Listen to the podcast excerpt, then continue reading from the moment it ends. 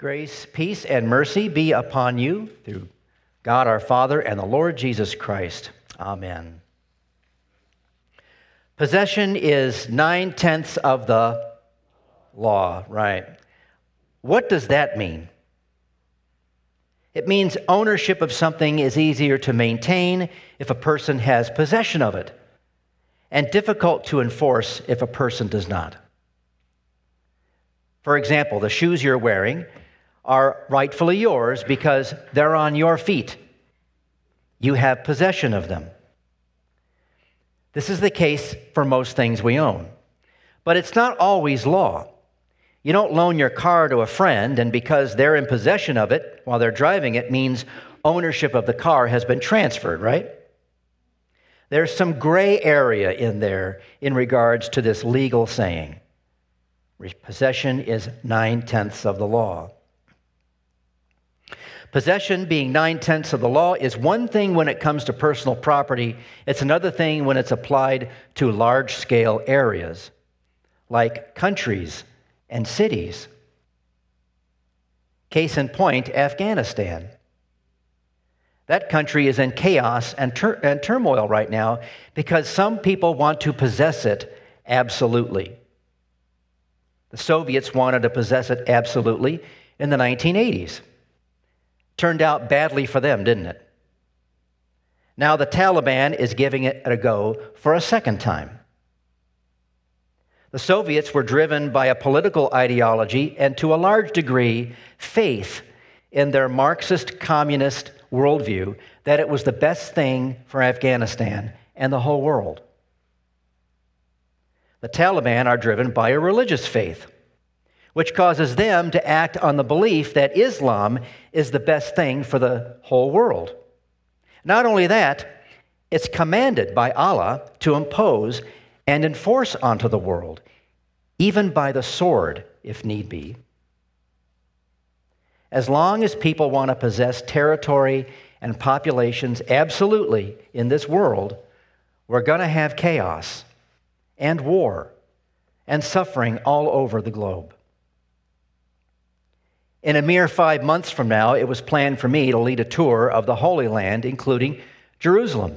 Five months from now. Well, that ain't happening, is it? You know, I haven't been able to do a thing in preparation for it because of the pandemic.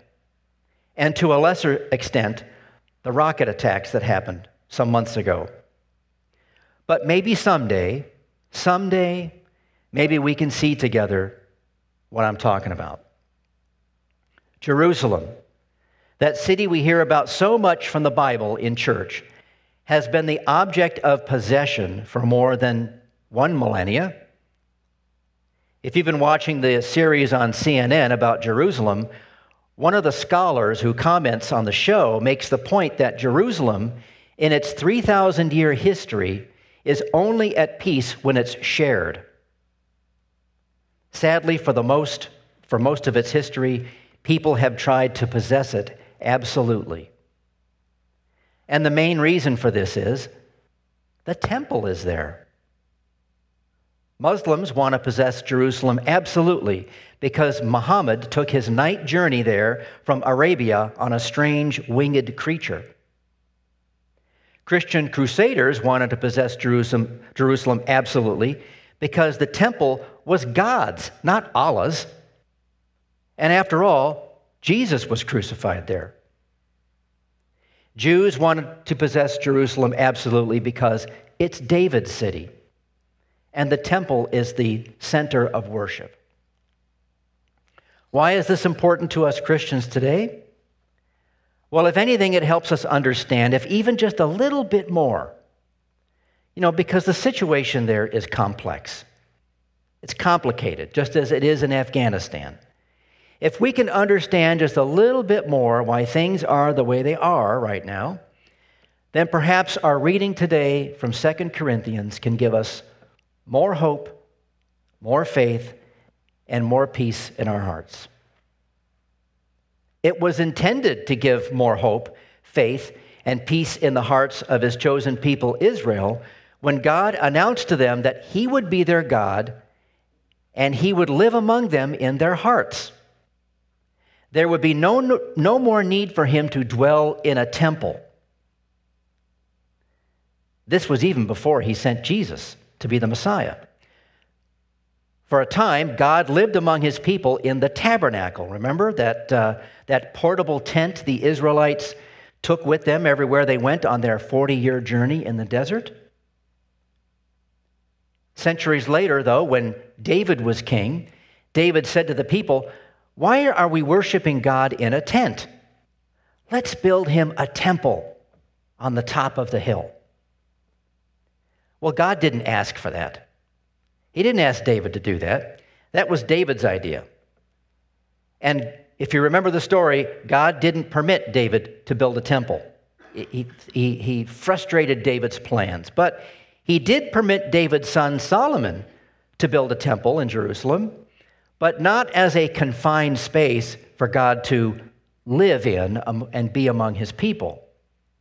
He'd already made, God had already made the decision that the people would be the temple.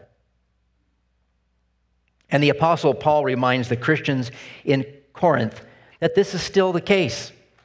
He tells them, For we are the temple of the living God. As God said, I will make my dwelling among them and walk among them. And I will be their God, and they shall be my people. This isn't so that we can all go our own way because God lives in each one of us, and there isn't any need to be a church. It's to say that there isn't a temple we must possess absolutely, either in Jerusalem or where we live, in order that our God has to be among us or is able to be among us. Together, we are His church, the body of Christ. Each one of us is a temple to be witnesses to those who do not believe. At the same time, we are temples for the Lord, declared clean by Jesus' sacrifice on the cross. And we are not to defile ourselves with sin. A good example, and one which Paul uses in this, uh, in this reading, is this unequaled yoke thing. You know, what advantage would it be to the Christian to be married or joined together in marriage to someone who doesn't believe in Christ? What advantage to the Christian? Right. I mean, would it be so that one day the unbelieving spouse would believe?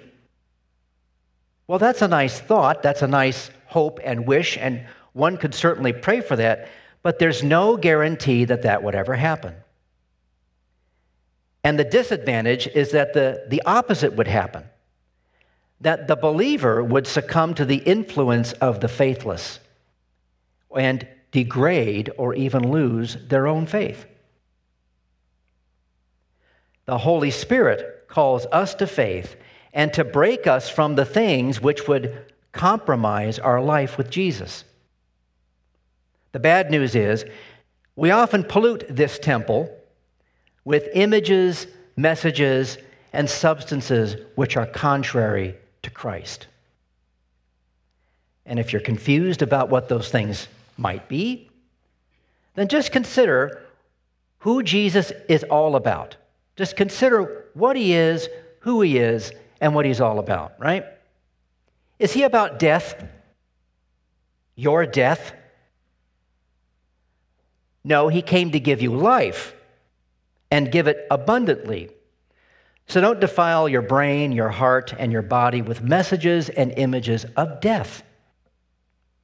Don't be obsessed with it. What about Jesus' purity? You know, is he about philandering, loose and easy lusts of, of, the, of, the, of the flesh and passions yeah. and all that stuff? No.